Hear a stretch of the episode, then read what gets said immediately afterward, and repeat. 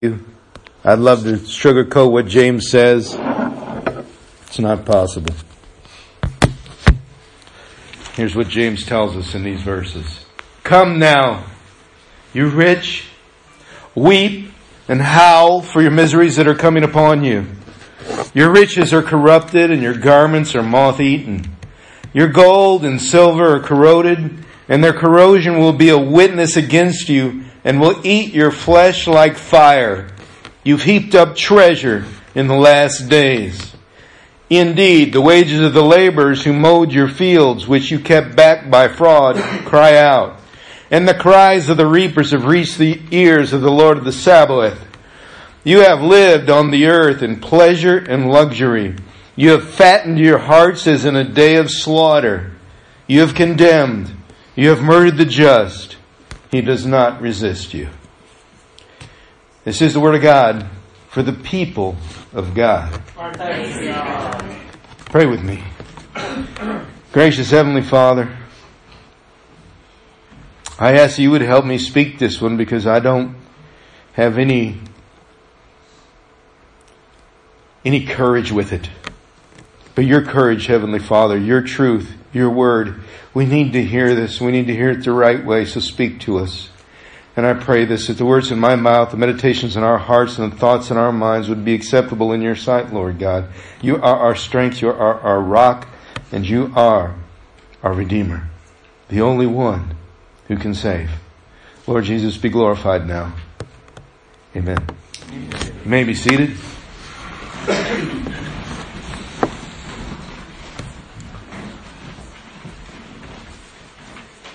I've got a question that's been on my mind for a while, and this question has pretty much devastated me.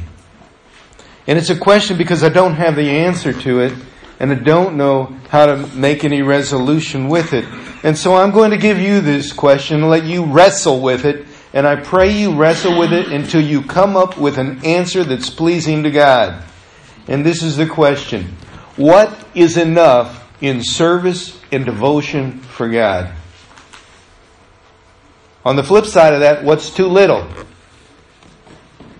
But what's enough? Where is that line where you've done enough in thankfulness and where you've done too little? I am making some changes in my life because of these passages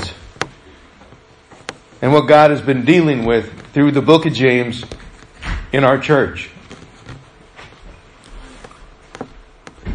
I call this message devastated because it is truly a devastating message if you understand the scope and the brunt of it.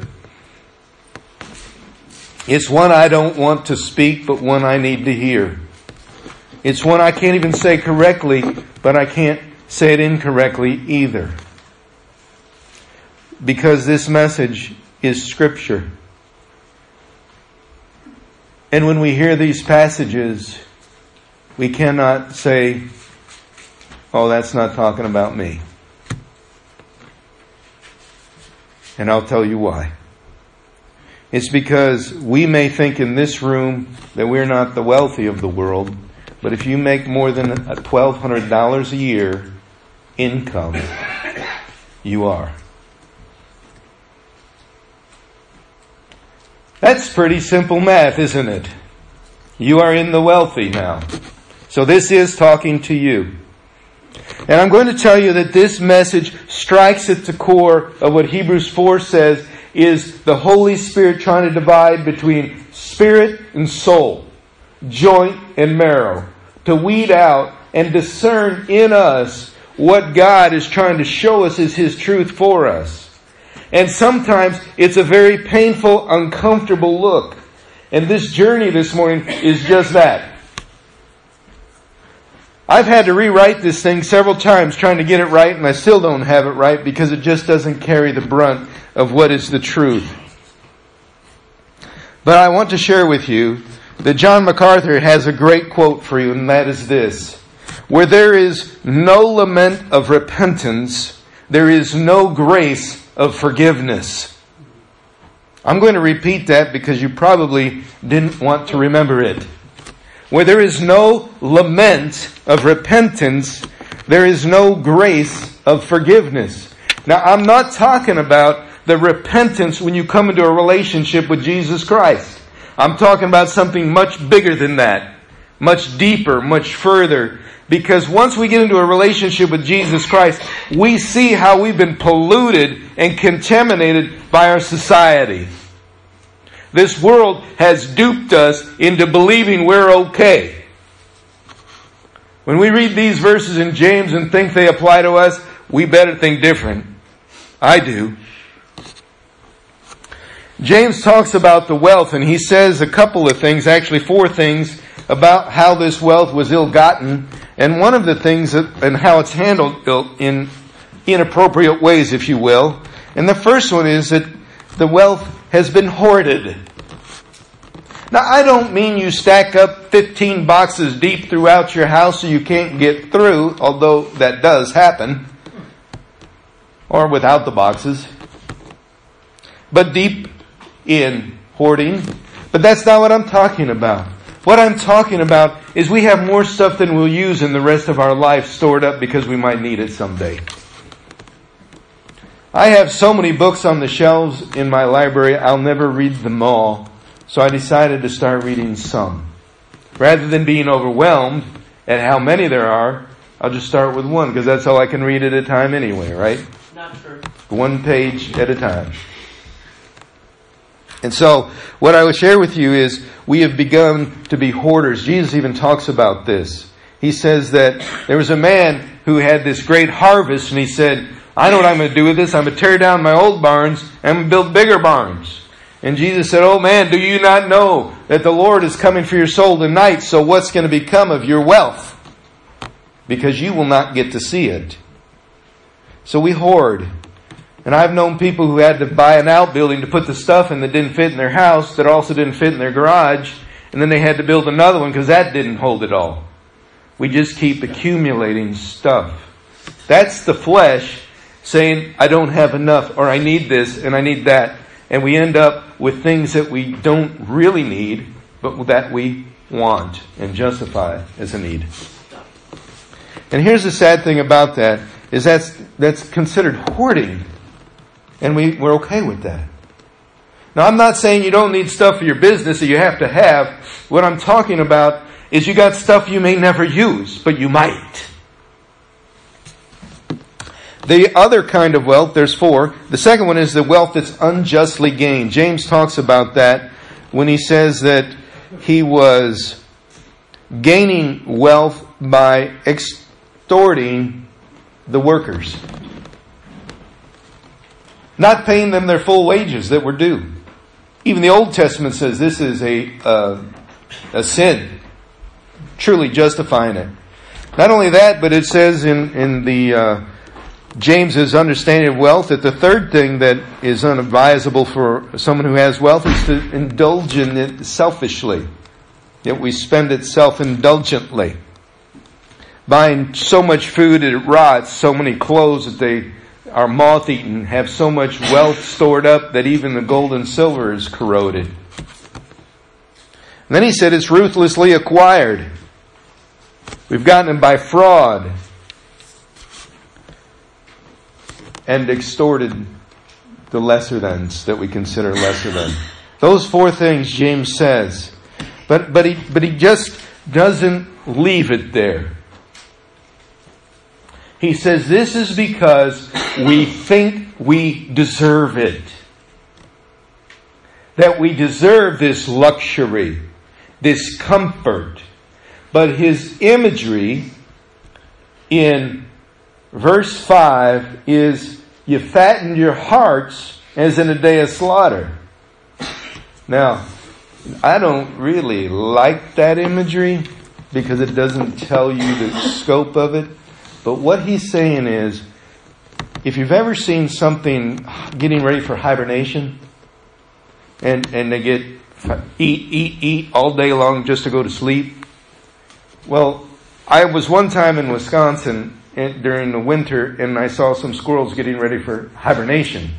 And a normal little squirrel, know, cute little fuzzy, right? This thing was almost big as a hedgehog. I mean, it, it was, it was big. Its stomach was like the size of a softball. And I went, What is that? And they said, That's a fattened squirrel. And I said, Boy, wouldn't a hunter like to get a hold of that one? and then I, that imagery came back to me as I was getting ready for this message. But it also is our folks who raise livestock, chickens, etc. We fatten them up so that they can be bigger to provide more food. And James is saying that we who indulge selfishly are fattening ourselves up for slaughter. And the slaughter is what happens at the end of our life.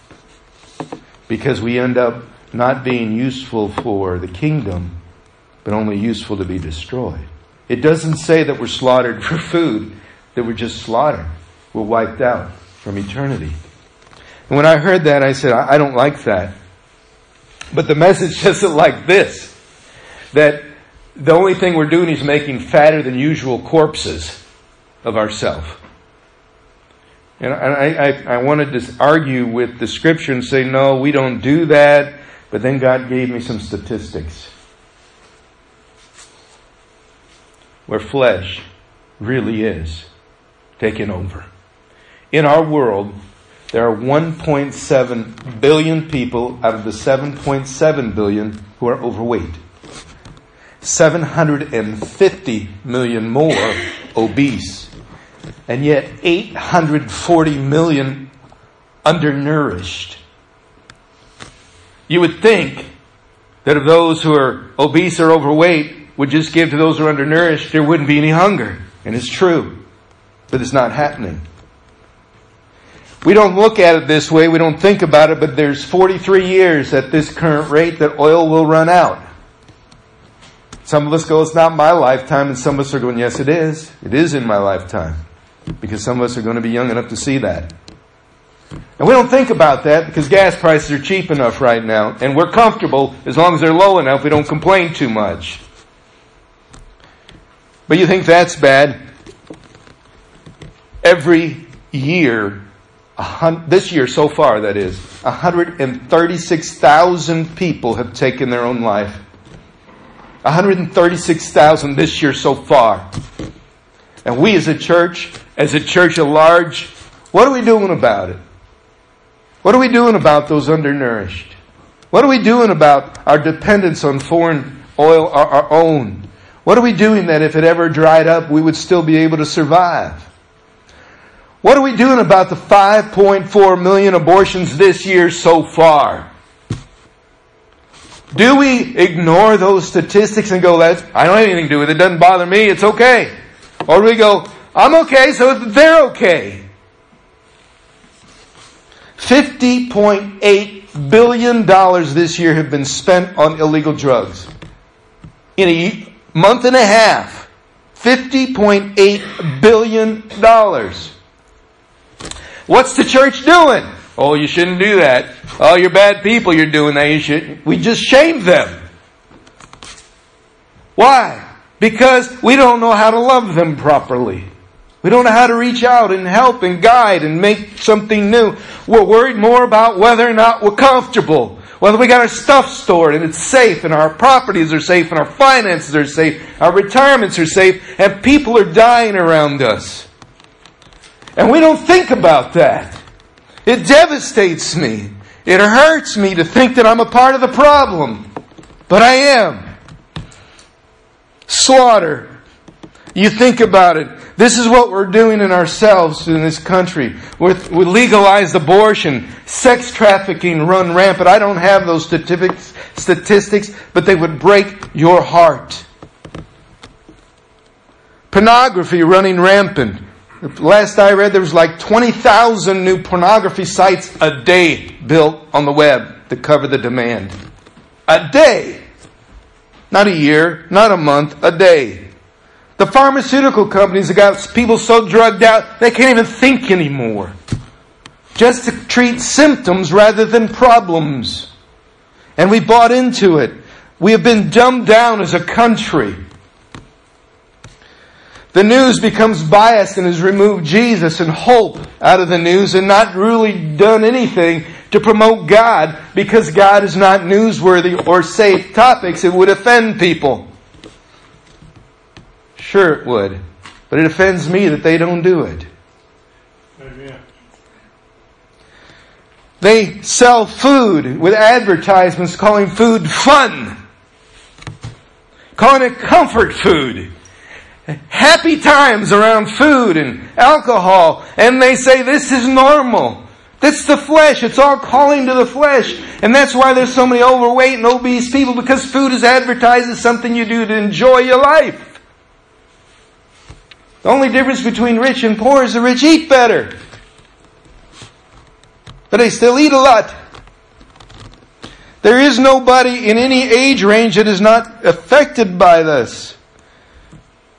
And society is fattening us and making us comfortable so we don't perceive there's a real need or a threat around us because we're comfortable.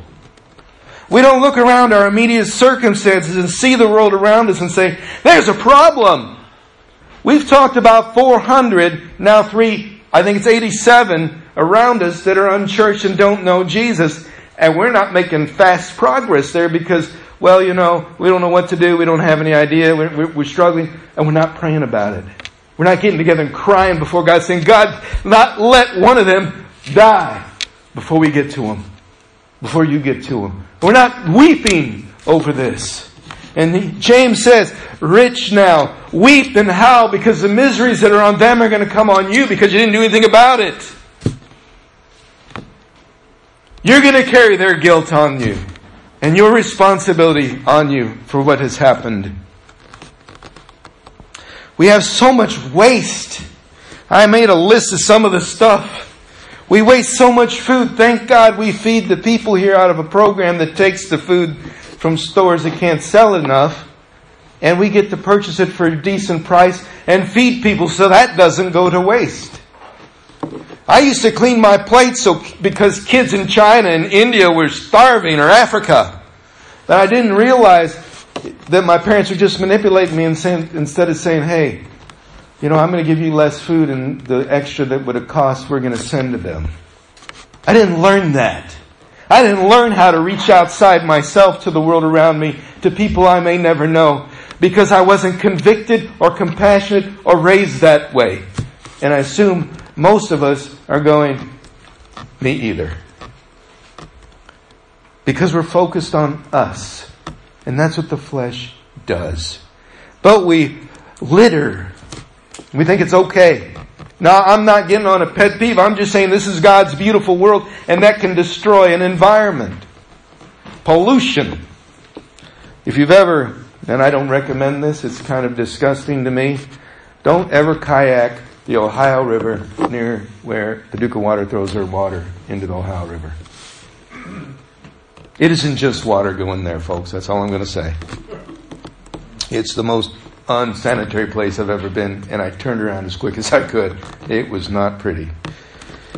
It's so bad of a mess if you do Google Earth or Apple Maps and you zoom in where that spills into the Ohio River, you can see it.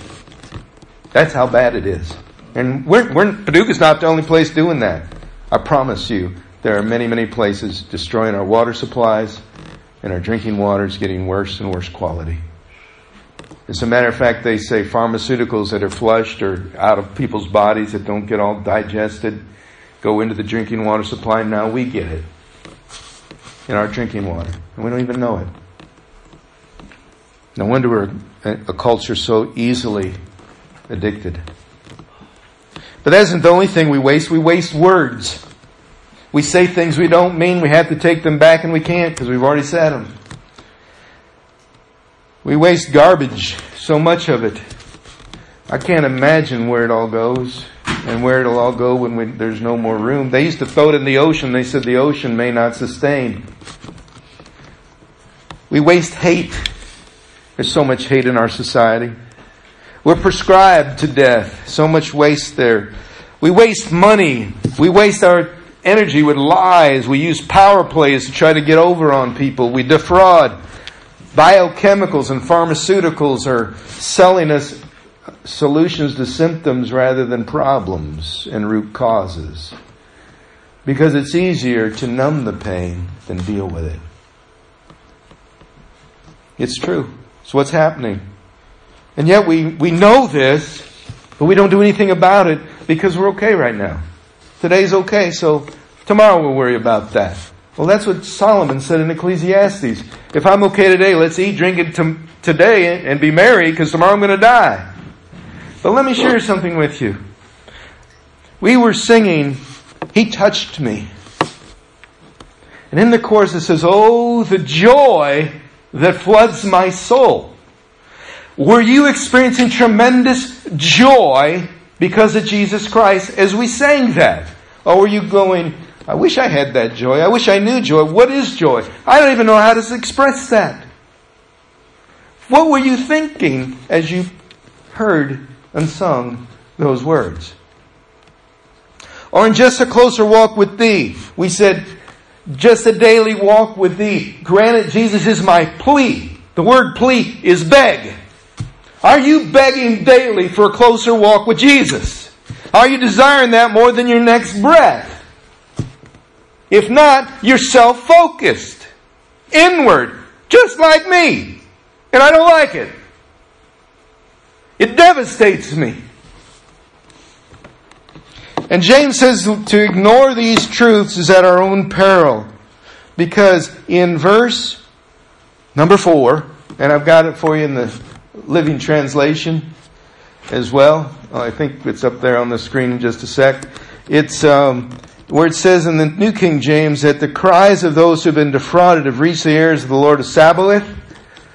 That is the King James. In the New Living, it tells us what that phrase, Lord of Sabaoth, really means. Sabaoth doesn't mean Sabbath, like Sunday or Saturday. It means the Lord of hosts. But let's go a little closer to what that means. It's God as the commander of the armies of heaven. God is the commander of the armies of heaven. And that's verse 4.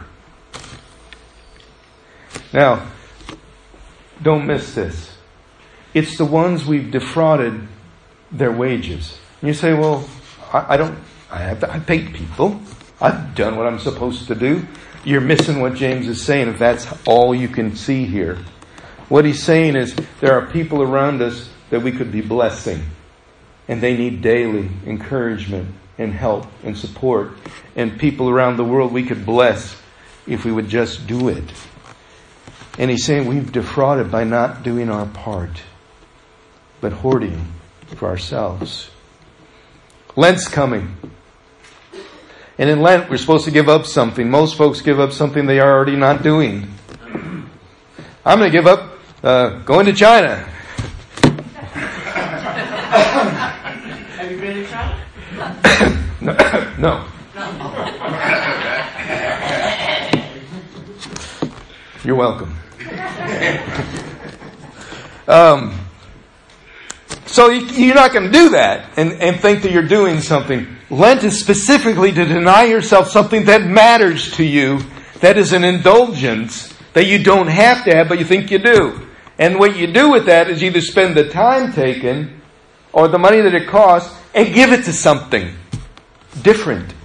Or, if you can't think of anything like that, that you start something where you make a difference in your life or the world around you. And you take on something and you use your time. And some people go, well, I'm, I'm going to pray during Lent and do the devotion, and that's going to be the thing I take on. Well, you should be praying and doing your devotionals already. That's not something to take on. That should be something in addition. But that doesn't change people.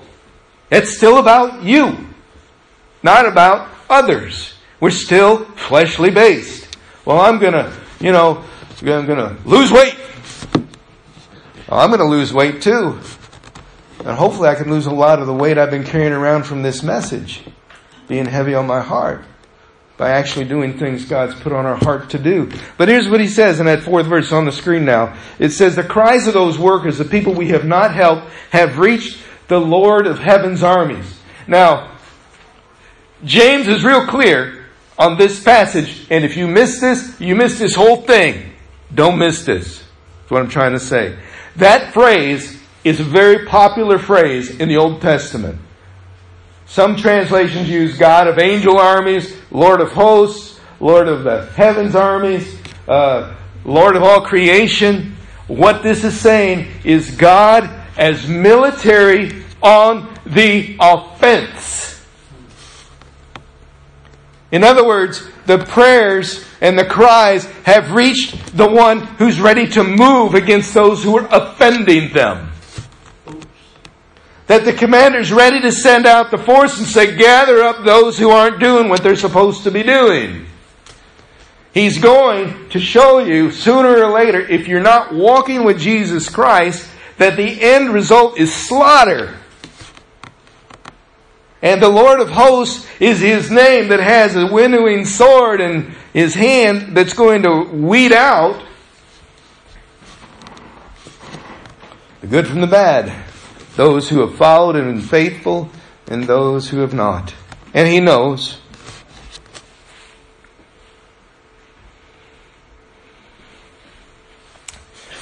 And if you think about this, it's really hard in verse 3 to see your gold and silver corroded because that stuff doesn't corrode real easy. But listen to what he's saying. And, and I hope you hear this in that verse. He says, You've heaped up treasure in the last days. Now, he doesn't mean you've got all these things built up for the kingdom of God. He, he, he's saying that you've got all this stuff stored up and it's going to come as a judgment against you because you didn't ever eat it. You never needed it. And it's going to stand and cry out to you on the last day when you stand before Jesus Christ. It's going to say, all that stuff, all that stuff you wasted, all that time you spent doing other things and searching my heart and looking for me, it's coming as a judgment against you today. We've stored up the treasure, it says. I don't know if you understand what treasure is. It's our treasure, it's not God's. We value it, God does not. And here's what he says where your treasure is, your heart's going to be. And if these things are your treasure here on earth, you're not going to have treasure in heaven.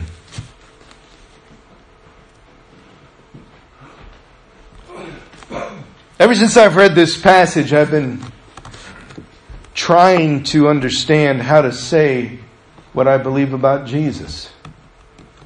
Because I've always said I'm a Christian, I follow Jesus, I believe in Jesus Christ. But the fact of the matter is, I haven't done a whole lot of stuff about the crises in the world or the people around me, except in some circles. And I've shut my ears and eyes to the rest and been self indulgent. If you want to know what you believe about Jesus, look how you spend your time. Look how you spend your finances. Look how you spend it toward others in blessing and healing and restoring lives around you. Look at that. Would you say that more than half of what you have available to you in time and finances goes to help the world? I'm, I'm putting it at half because it all belongs to God. And we say, well, we gotta live. Gotta pay the bills. Gotta eat. And those things are true. But what we've done is we put those ahead of the kingdom of God. And that's what James is talking about. When you put other things ahead of the kingdom of God, all the things that are valuable to you are going to come as a witness against you that you choose the wrong things. Do you understand why I don't want to preach this? Why I don't want to hear this? Because if I say this and don't do it, what's it tell you about me? And if I say this and you don't do this and follow up on this and do what I think God's asking us to do, what's it say about you? And if we don't do anything about this and we sit idly by and say, well, so what? What's it say about us as a church? What does it say about us when we say we're a church for those who gave up on church if we've actually given up being the church? So I'm devastated.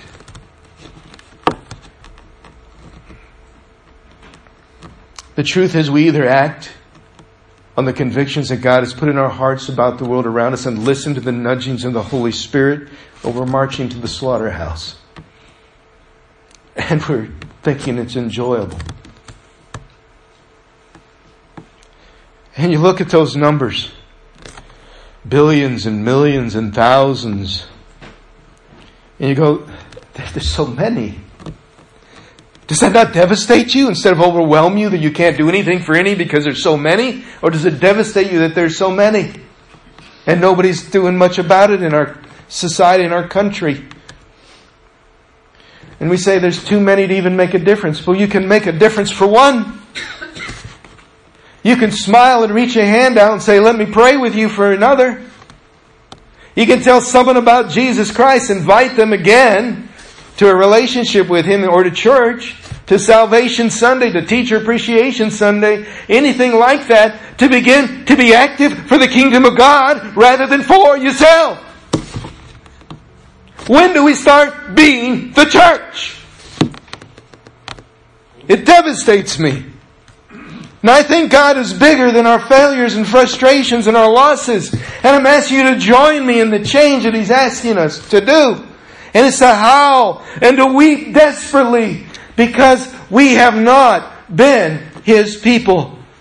And to see the devastation in the world and in our lives and our kids' lives who are following our footsteps. You know what's funny? And I gotta close with this because this is just not funny at all but true. I was thinking about, well, you know, if someone spent their whole life, you know, giving away all their goods to the poor and following Jesus and doing their work in the process, people are going to go, well, well, you know, you're kind of crazy.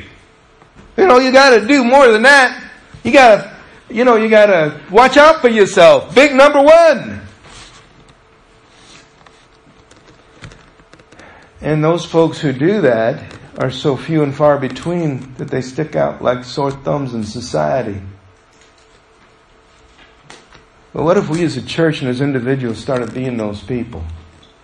Well, we're more concerned about the kingdom than the things of our own self. And we start saying, God, use me any way you can to make a change wherever you can. I don't know how to do this, God, but sign me up. God, I'm devastated because of the tragedies in our world and I've done nothing. This is what he's saying to the rich. They've done nothing to help anybody, and they're okay with it. I'm no longer okay with it. I can't sit idly by while heaven is crying and the church is asleep. O sleeper, says the scripture, rise up from your rest and shine, for the light of God has come upon you to proclaim release to the captives, the gospel to the poor, to break the chains off people who are locked up in themselves.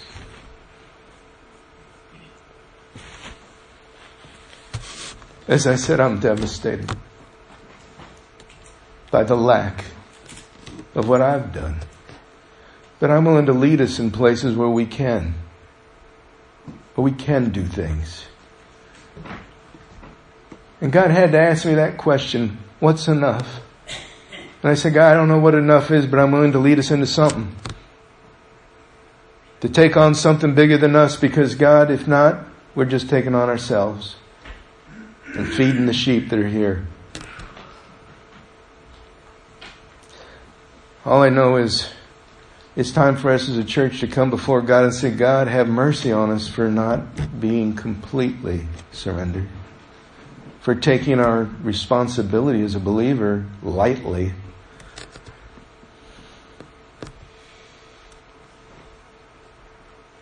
And prioritizing things that are second over the one thing that's first. I don't know where you stand in all this. I can't answer that for you, but I'm answering for myself. That James pegged me. He pegged me. And you know what pegged me means? When you peg something, you put a, something on there and you hold it up against the wall. Like a, holding up a poster with a, a nail or something. He pegged me. And I hope he doesn't let go until I am fully in with all of us. This is my prayer. I don't know where you're at, like I said, but I know that if this has hit you like it's hit me, you're going to want to say, God, forgive me and us. Help me to be the ones you need me to be for your world, to bring as many as I can, because I haven't brought too many, if any. What's your focus? What matters? What's enough for the kingdom? And what's too little? Would you pray with me?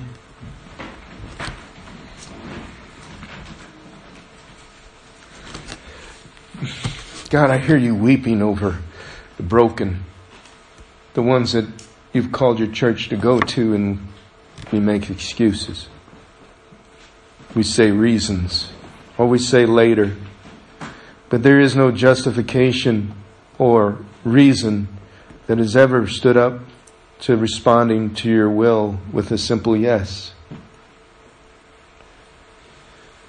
And so, Heavenly Father, take away our self deceit, what the world has taught us that isn't true, that we may have true joy, truly begging for that closer walk with you. That the flesh would be separated out so our soul would be clearly visible and then your spirit could begin to do some work in us. Heavenly Father, I don't like the book of James. But mainly it's because there's parts of me that I don't like. That I know there's more to this walk than just praying and going to church and helping every now and then.